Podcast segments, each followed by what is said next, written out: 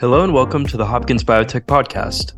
Today we present a special episode we're calling JPM Highlights, where we dive deep into the data being presented by top biotech companies at the illustrious JP Morgan Healthcare Conference.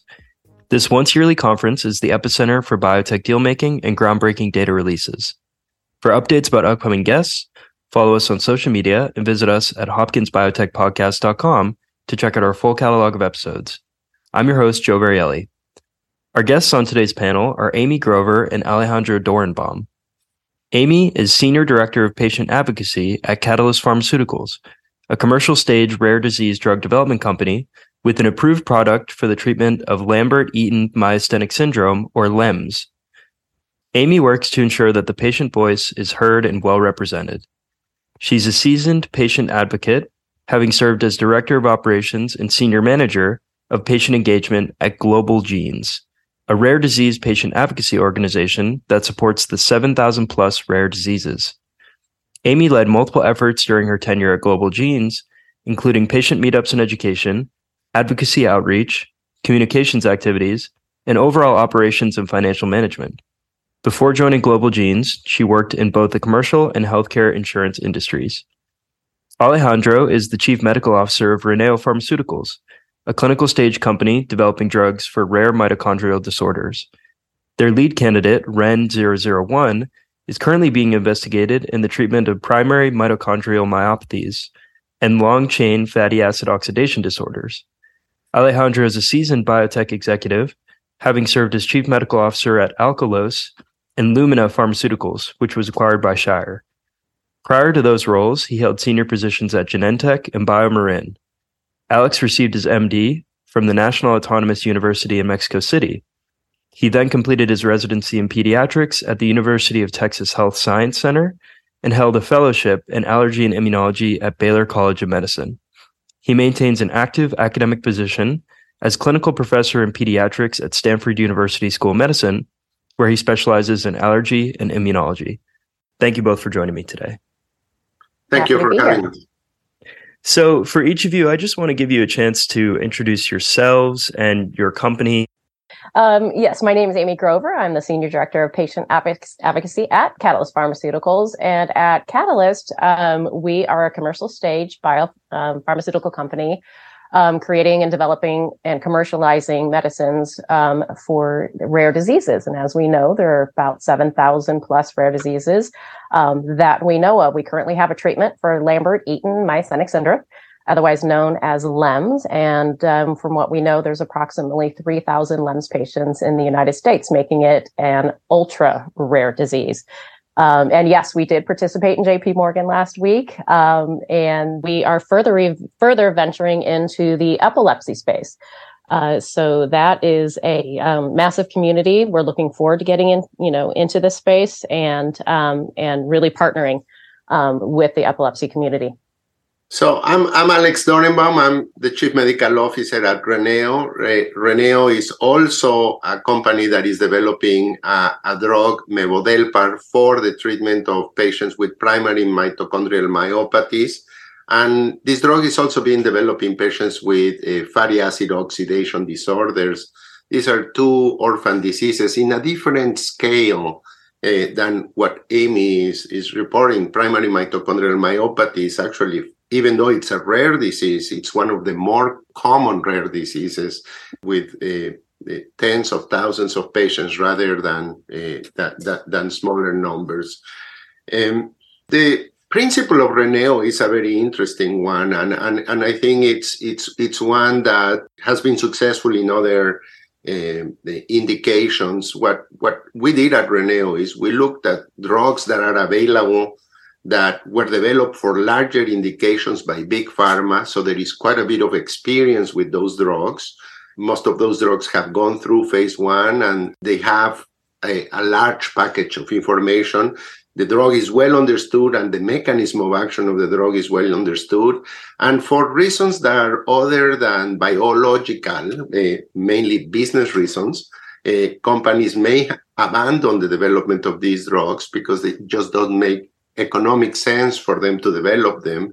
And then we at Reneo, we look at those drugs, we study the mechanism of action of those drugs, and we see if they can be adapted to treat a rare or difficult to treat disease that Big Pharma would otherwise not consider treating.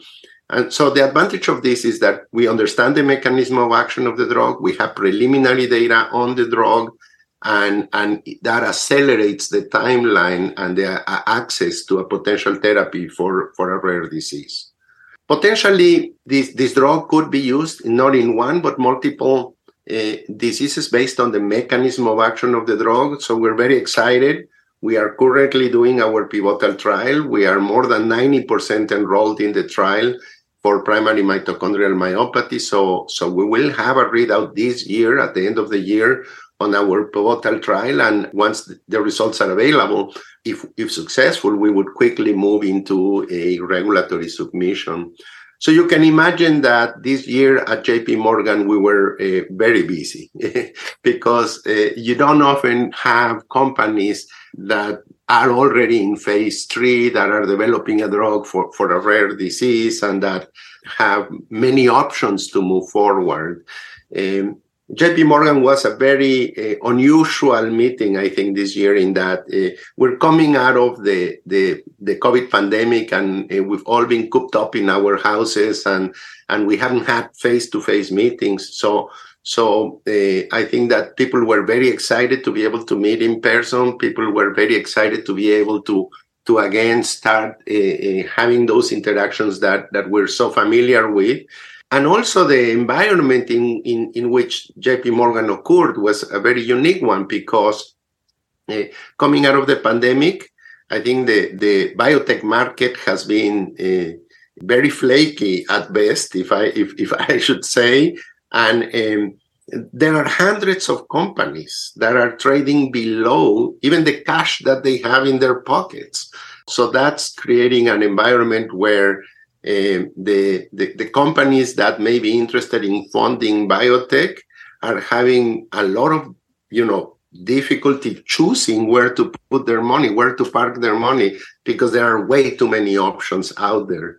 So I think that the discussions have been very interesting. The type of meetings that we had were very interesting, and I think that there is a lot of opportunity coming out of this pandemic, and hopefully companies that have good ideas will be well funded to execute on those ideas. I think that one of the difficulties of this pandemic was that very good ideas might not have been developed because the money was not there to develop those ideas, and that's very regrettable because any good idea that isn't developed means patients will not benefit from that technology.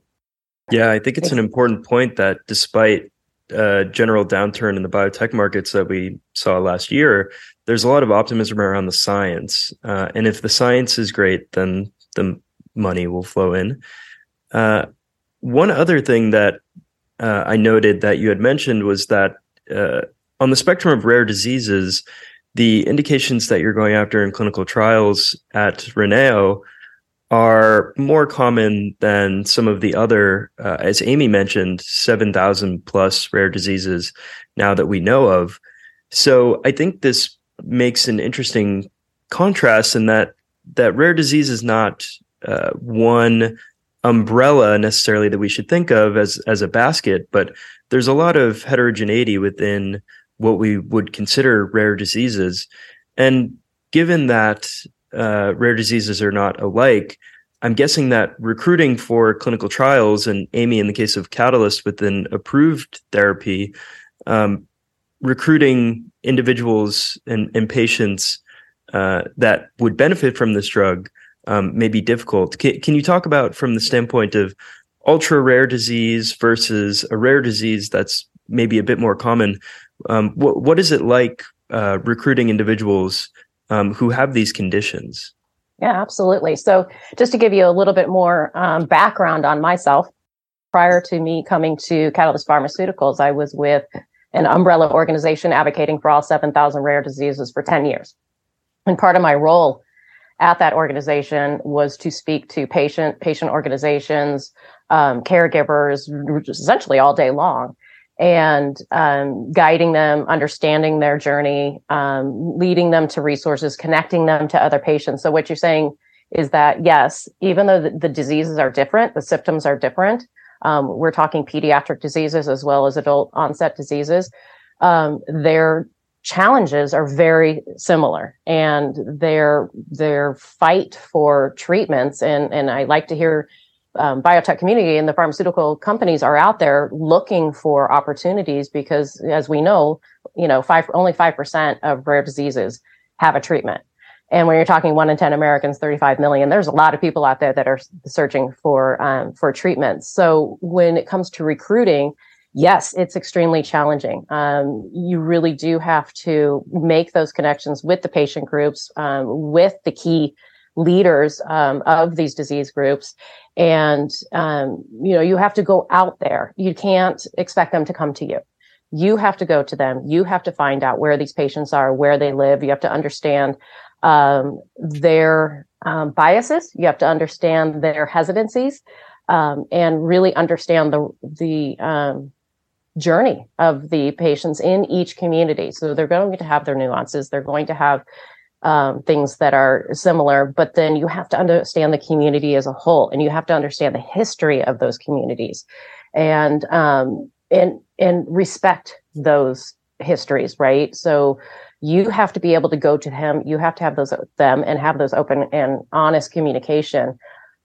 Frankly, I believe that it just doesn't work. You can't expect them to say, "Hey, look at us. We're here. Come to us." It has to be an open dialogue between patients and patient community and industry, and a very respectful dialogue. And I think the most important thing is really just to try to open your door and to be willing to walk their walk and go to them, I guess, in a nutshell. But, it doesn't start at recruitment. The complexity starts much earlier than that. One of the difficulties in developing drugs for rare diseases is that rare diseases are rare, and we don't understand them as well as, for example, diabetes or hypertension. You have the Framingham study, and you follow thousands of patients for dozens of years, and you really understand, cardiovascular disease extremely well, or the registries that exist for breast cancer or for other, large indications really give you a very good idea of what the disease is like and how does it behave, what is the natural history of the disease. In rare diseases, that may not always be the case, and just understanding, what is the disease progression in patients. And will a 6-month trial capture changes, or do you need a longer trial? That may not be an easy question to answer. The endpoints are also not well defined for rare diseases. So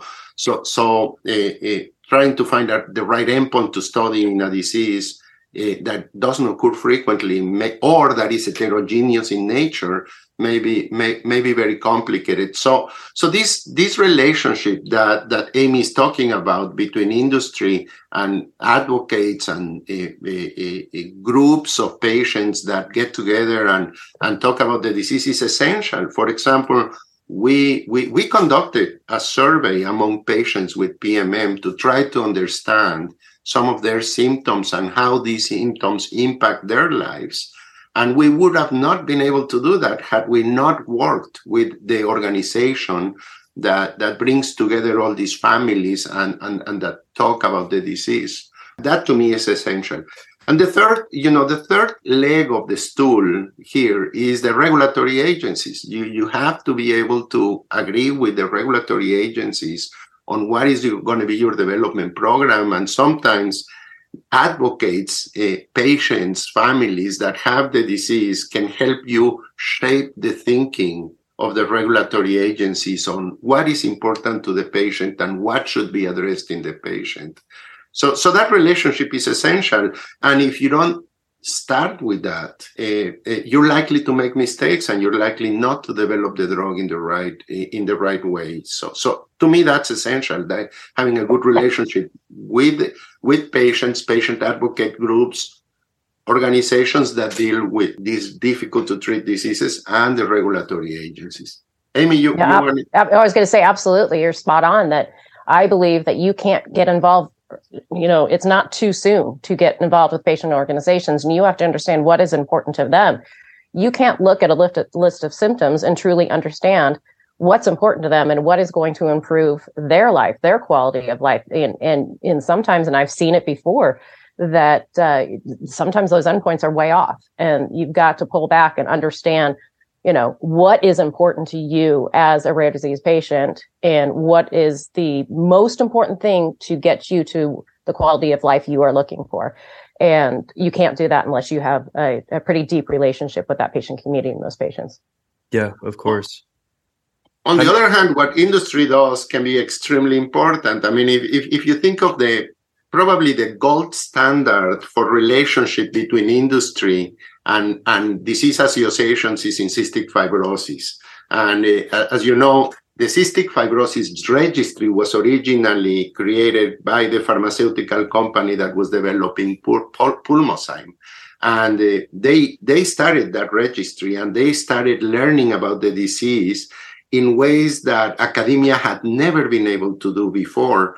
And after, I think it was about 10 years after the registry of the CF registry had been created, it was handed over to the Cystic Fibrosis Foundation, but it was managed by industry for many, many years beforehand. And everything that we know that really well about CF came from that industry created registry. I think the same can be said for asthma or for many other diseases where registries have been created by industry and have enabled us to really understand the long-term disease progression with more accuracy. In our own case, we're developing a drug for our drug, Mevodelpar, is being developed for fatty acid oxidation defects. And the interesting thing about these diseases is that they manifest, early in life, but the disease changes with time. So for example, children with fatty acid oxidation at birth, they tend to have metabolic crisis. But as they grow older, those metabolic crises clear, and they start having more a picture of myopathy, of a metabolic myopathy. And understanding the adults is not, there aren't that many publications that talk about what are the manifestations of the disease of fatty acid oxidation in adults. We actually had to do a survey to understand adults because we're treating adults with the disease. And when we talked to the experts, each one of them had their own personal experience with the adults they were following, but there wasn't really a broad understanding or information available to be able to really know what should we focus on in the adult population with fatty acid oxidation defects.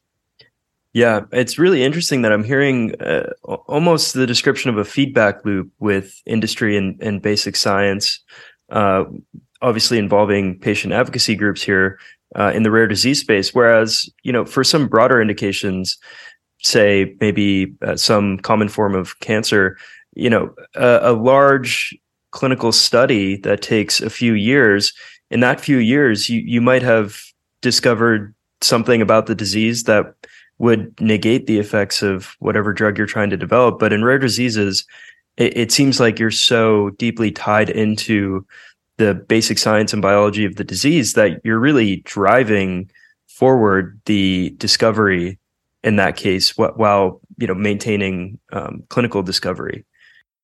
Yeah. So, for example, one of the ideas that occurred to one of my friends that is in academia is what she's trying to do is she's trying to get all the companies that are working in primary mitochondrial myopathy to provide the information on the placebo arms of their trials. So these would be individuals that participated in a clinical trial, but who did not receive an intervention. They received a placebo. And the idea would be to bring them all together, do a meta-analysis and see, okay, what does really happen to the placebo arm in patients who are followed for at least 6 to 12 months in a clinical trial?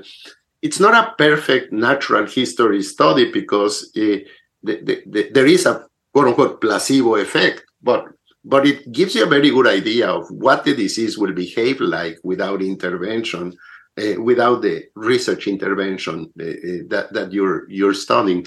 And I think that that's a great project. I mean, we when she proposed that, I immediately said that I would contribute with all our placebo patients into that meta-analysis. I think it's worthwhile doing it. But you mentioned basic science, and basic science is very complicated, because you don't want to move into a clinical indication without having some form of data that suggests that your drug may work in that indication. And the problem is that in rare diseases, animal models are not very reliable. I mean, even in the diseases, take one of the diseases, Duchenne muscular dystrophy. That is, one of the most studied diseases in the rare environment. If you look at the animal models for Duchenne, the MDX mouse model, for example, it's very imperfect. I mean, what I can tell you is this: if you don't have activity in the Duchenne in the MDX model, you probably will not be able to move forward a drug in Duchenne. If you have stellar activity in the MDX model, it doesn't tell you anything about what you will do in humans. So the problem is that the animal models are very limited. There are occasionally disease models that are extraordinary. For example, I worked in the early years of my career at BioMarin, one of the companies that develop drugs for rare diseases, and we had a animal model that was, of all things, a cat model of one of the mucopolysaccharidosis, and that was a very reliable model. It worked really, really well. But generally speaking, animal models are difficult to develop. I think things are changing because there are now humanized animal models that appear to be more reliable in many respects. So this is an area where I think this audience of PhDs should pay a lot of attention. I mean, the translational medicine is essential to be able to tackle rare diseases, and it's still a very imperfect science.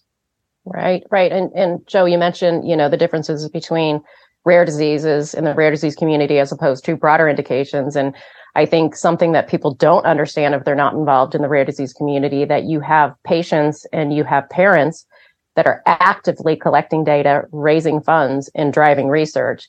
And sometimes that can be good because there is a lot of work to be done, but sometimes that, isn't so great because you're dealing with timelines.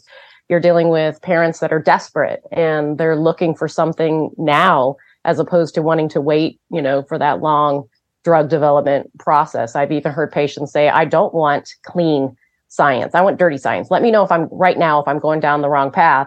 And if I'm going down that wrong path, I want to know now because I'm running out of time for my child. And so you're dealing with those emotions and those desperate feelings. And I feel like, you understand that when you're involved in this community, but there's so many folks out there in, the mainstream world that they don't understand what's going on, with these patients and with these parents when it comes to drug development and their urgency, the urgency to get a treatment. This year I attended one of the mitochondrial foundation meetings, and there was a session on participation in clinical trials. And I think the number one issue that was brought up by the parents is, why do we need to do a 1-year randomized double-blind placebo-controlled trial? I don't want my child to be on a placebo for a full year. Can you get the answer quicker? And sometimes the science allows that, but sometimes it doesn't. And so I think that another aspect of this engagement with the disease community is that there needs to be some sort of, we need to spend time educating ourselves, but also sharing with the patients what are the difficulties that we're facing and the reasons why we select 6 months or 3 months or 12 months for a clinical trial. I agree with you. I feel like there needs to be more education with the rare disease community on the drug development process. Why does it have to happen this way? How long does it take? Because I do feel like there are some misunderstandings when it comes to that, and understand it. It's a complex process. And so I agree with you. I feel like there does, from some of these umbrella organizations, you know, developing that educational resource for the patient community from the start, from the get-go, I think would help out on both sides. I think that transparency is really important. And I think that's something that the broader indications drug development community can take from the rare disease community, because I think across the entire drug development spectrum, there really needs to be more transparency and education for patients and patient communities. One thing that you had talked about, Amy, was the patient community's involvement in raising funds. And I wanted to have a quick discussion about raising capital in general for rare diseases. What is the involvement of the patient community in that process? And Alejandro, on the other side of the coin, raising capital in public markets, what's the value proposition for a rare disease drug versus something with broader indication where, you know, you could say, we'll give this drug to 1 million people, right? And there's a clear value proposition, but when the group of patients that can receive this drug is smaller, how do you maintain value proposition? Sure, absolutely. From the patient side of things, it runs the entire gamut when it comes to fundraising and raising funds. So it goes, and it depends on what is important to them. So you have the organizations that are solely focused on research, and that's what they're going to do. You have organizations that are focused on support tools and resources, and, you know, just basically getting together. And once they determine what their focus is, the smart ones who determine, you know, really what their focus is, they raise funds from, you know, minimal amount of money needed just to, you know, have two events to bring patients together, all the way up to millions of dollars that drives research. And, you know, you have the folks that are starting up, you know, nonprofits, and they work their way to starting their own biotechs. Don't count them out. They're incredible force to be reckoned with. When you know, there's a will, there's a way. And so I have seen patient organizations from crowd, you know, funding online through Facebook raise over $1 million. You know, they've done some incredible, unique, approaches to raising funds, and everything from partnering with, of course, you know, we support patient organizations, you know, obviously, but they're pretty savvy, the ones that are out there raising funds, and it goes from, you know, a few hundred to, you know, millions of dollars that they will raise for research. They've got partnerships with other organizations. They do everything from bake sales to bike rides to you know, working with organizations to be able to raise these funds. So it's pretty incredible what they're doing out there and how resourceful and creative they are. But it runs the entire gamut. You know, I think we're moving from wholesale medicine to precision medicine. So I envision that most diseases will become quote unquote orphan in the future. You know. Do you really need to treat all the hypertensive patients with lisinopril? I mean, can you? Eventually, we will wise up a little bit, and we will know a little bit more about what patient benefits most from what therapy, both based on the disease process that this patient has and the inherent genetic characteristics of the individual. So I think that medicine is becoming more precision-like, and diseases that, you know, we used to think of breast cancer as breast cancer. Now we know there is breast cancer where you have this receptor or that other receptor. And based on what the biology of the tumor is, your response may differ and you may benefit from other therapies. So in diseases that were not considered orphan before, the populations are getting smaller because we're identifying more precise biology. So I think that orphan companies that develop drugs for orphan diseases are just in the forefront of that precision that we will develop in medicine. And how we fund that and how we figure out how to fund that type of medicine is going to be complicated in the future. I think it's not going to be an easy process. But what I would say is that There are very good examples of companies that have developed orphan products that have done extremely well. So there is a path forward for companies that develop orphan diseases. And I think that there is appetite for that as well. And what that means is that you're not going to treat one disease or one group of patients, but maybe you will treat 5 or 6 different groups of patients and with a rare disease. And then that will create the critical mass that you need to develop your company. But I think that there are several examples of very successful companies that started with one product, like where I worked before, BioMarin, for example, and who have continued to grow over time really well.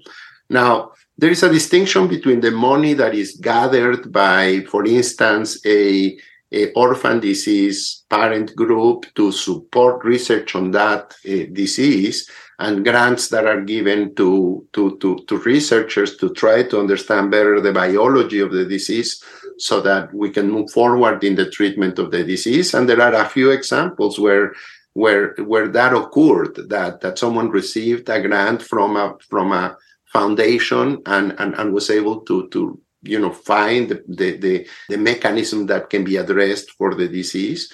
But drug development is not a cheap process, and it requires quite a bit of money. Whether you're doing a large indication or an orphan disease, you still have to understand, does the drug work in this population? Does it change the outcome of the patients? And the FDA focuses in three main parameters. Does the drug change how you feel, how you function, or how you survive? And then, is it safe? And to be able to demonstrate safety, you have to do a whole host of preclinical and quality studies that, whether you're doing it for three patients or 300 patients or 3,000 or 3 million, you still need to have purity in your drug. And that process is equally expensive, whether you're doing a small drug for a small indication or a big drug for a big indication. So that money has to be spent. I think that it all depends on the science. And when you're raising money, I think that there are three or four different aspects that you have to focus on. The first question that you need to answer when you're raising money is, does it make sense? I mean, is the science solid here? Does this drug do what it's supposed to do? And if it does it, will it help these patients? So the first question you ask is about the biology and the science and how solid that science is. And I think part of the problem that we have in our industry is that drugs often come very quickly into the industry without having had that full detailed preclinical research. And especially when drugs come from academia, sometimes they transition too quickly from academia into industry, and we don't understand the drug as well. That's why Reneo actually did what we did before, that I explained, of going for a drug that had already been developed for another indication. So you want a lot of preclinical data and good research data that allows you to understand the drug so that you can tell the investors, look, this is what the drug is. This is what it does. This is how we envision that it will help these patients. And this is what we expect to see. That's number one. Without the science, you cannot move forward. Then you have to have a plausible plan. You have to be able to say, these are the studies I plan to do, and this is how I plan to develop the drug. And then you need to be able to show that what you're doing is going to have regulatory resonance. At the end of the day, in industry, we want to treat the patients, but we have to convince the regulatory agencies that the drug works. So we have different pressures there. And you need to design your program in a way that a regulatory agency like the FDA, or in the UK, MHRA, or in Europe, EMA, will accept the evidence you will provide as evidence of efficacy or safety. And then you also need to show that the team that is going to execute on this program is a team you can trust, you know, because the VCs are going to give you a lot of money to do your program, and they want to know you're not going to run with the money and not do anything proper with it. So I think that credibility and track record and seriousness are very important as well. So I think those are the elements of a pitch. You know, when you're trying to pitch to a venture capital firm to give you money, you want to come with good science, with a good program that has regulatory probability of success, and the team that is executing is one that you can trust. And the last thing I would say is VCs care. You know, one of the main reasons why drugs fail to be approved is because of poor quality in the product. So an aspect that I don't focus on a lot because I'm a physician and I care about patients and I don't care about chemistry as much is, can you make the drug and can you make it cleanly? You know, so those are the questions that you usually have to answer when you're trying to go for funding. Yeah. And I think to cover the 7,000 plus rare diseases, as Amy had mentioned, there needs to be a combination of those approaches. Obviously, the patient community, funding, research, and drug development for rare diseases is certainly something that I think will be sustainable in the future. Thinking about the future, I wanted to have a discussion about technology more generally and how it impacts the rare disease drug development space. And for Amy, I'm thinking about technology in the sense of the ever-growing number of social interactions that we have each day and the ease of dissemination of information that social media has brought about in the last 10 to 15 years, how that impacts the connectivity of rare disease patients and dissemination of information about patient advocacy and clinical trials. And for Alejandro, focusing more on the science, there's been a boon of, you know, artificial intelligence and drug development that has garnered a lot of interest. So from those two aspects, from connecting patients and from artificial intelligence and its role in drug development, how will technology shape the future of rare disease? We could start with Amy. Yeah, absolutely. So technology has drastically changed the rare disease community as far as patients getting together. When we talked, you know, prior to social media, prior to Google, prior to Zoom calls, it rarely happened. And you feel isolated, you feel alone. You're not, moving that needle forward as fast as it is now.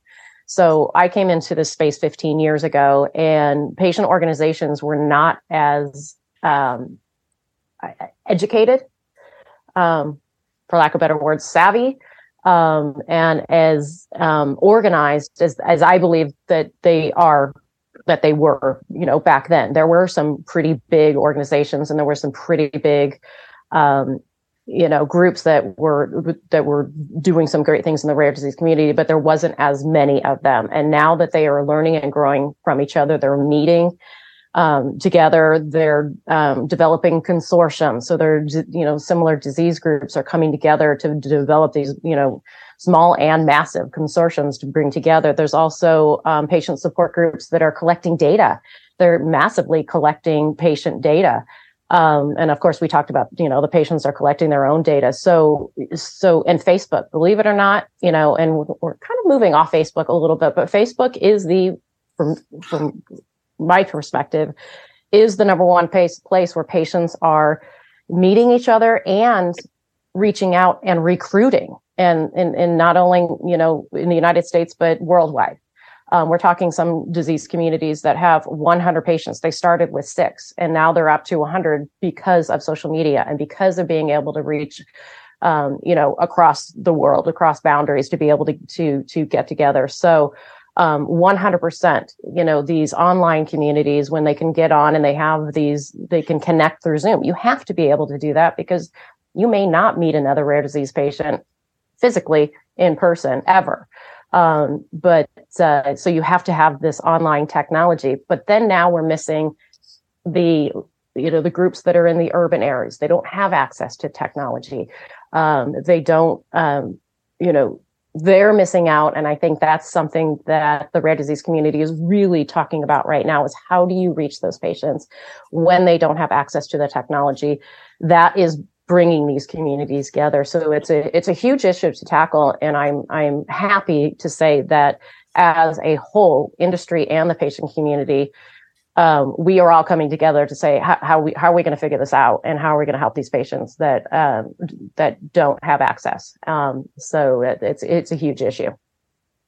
Put aside now the computers for a second and just think about what we can do in medicine versus what we could do just a few years ago. I mean, you mentioned that you're working in the area of HIV.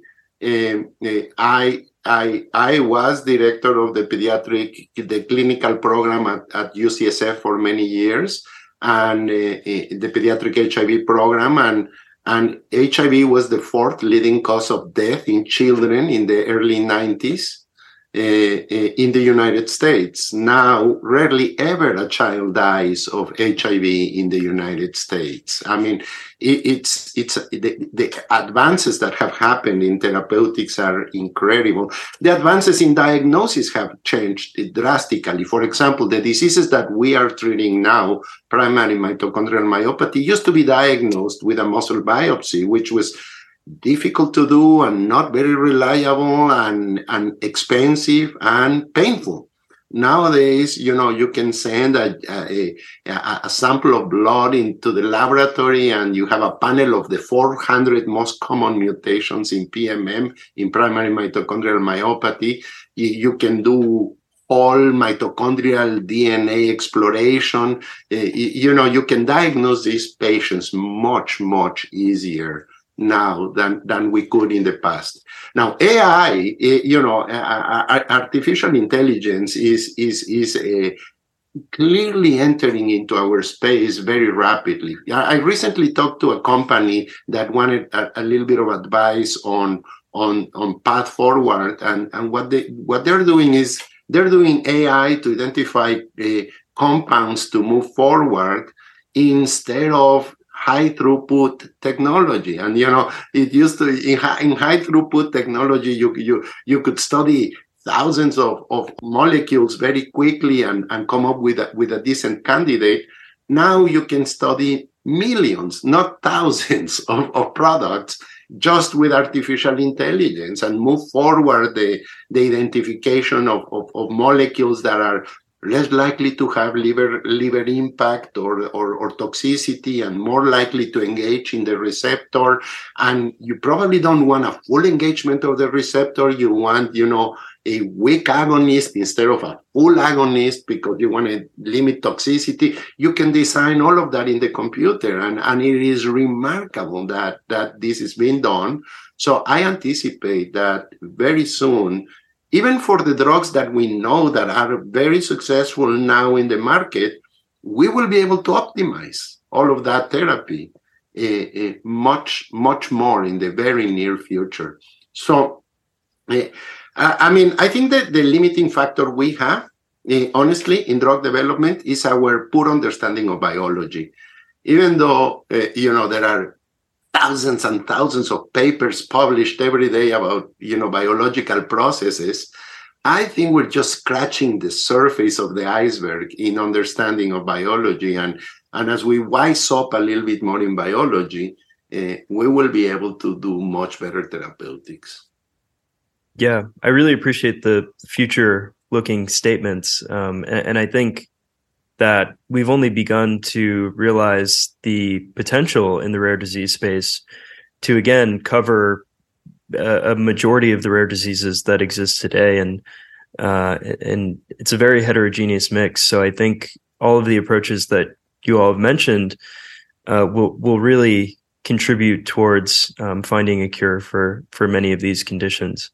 So thank you both, Amy, for your insights on patient advocacy and the patient journey, and how we can bridge patient communities. I think one thing that I really enjoyed that I hadn't really considered previously was how you mentioned that patient communities affected by different diseases can actually come together to share resources and share insights and how to, you know, build a better patient advocacy group and raise funding.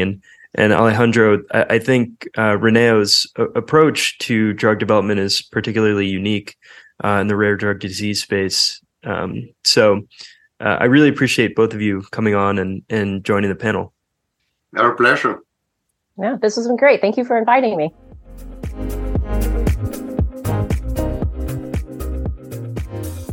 Thank you for joining us. Don't forget to follow Hopkins Biotech Podcast on social media at Facebook, Instagram, LinkedIn, or Twitter for updates about upcoming guests. And visit us at hopkinsbiotechpodcast.com to check out our full catalog of episodes.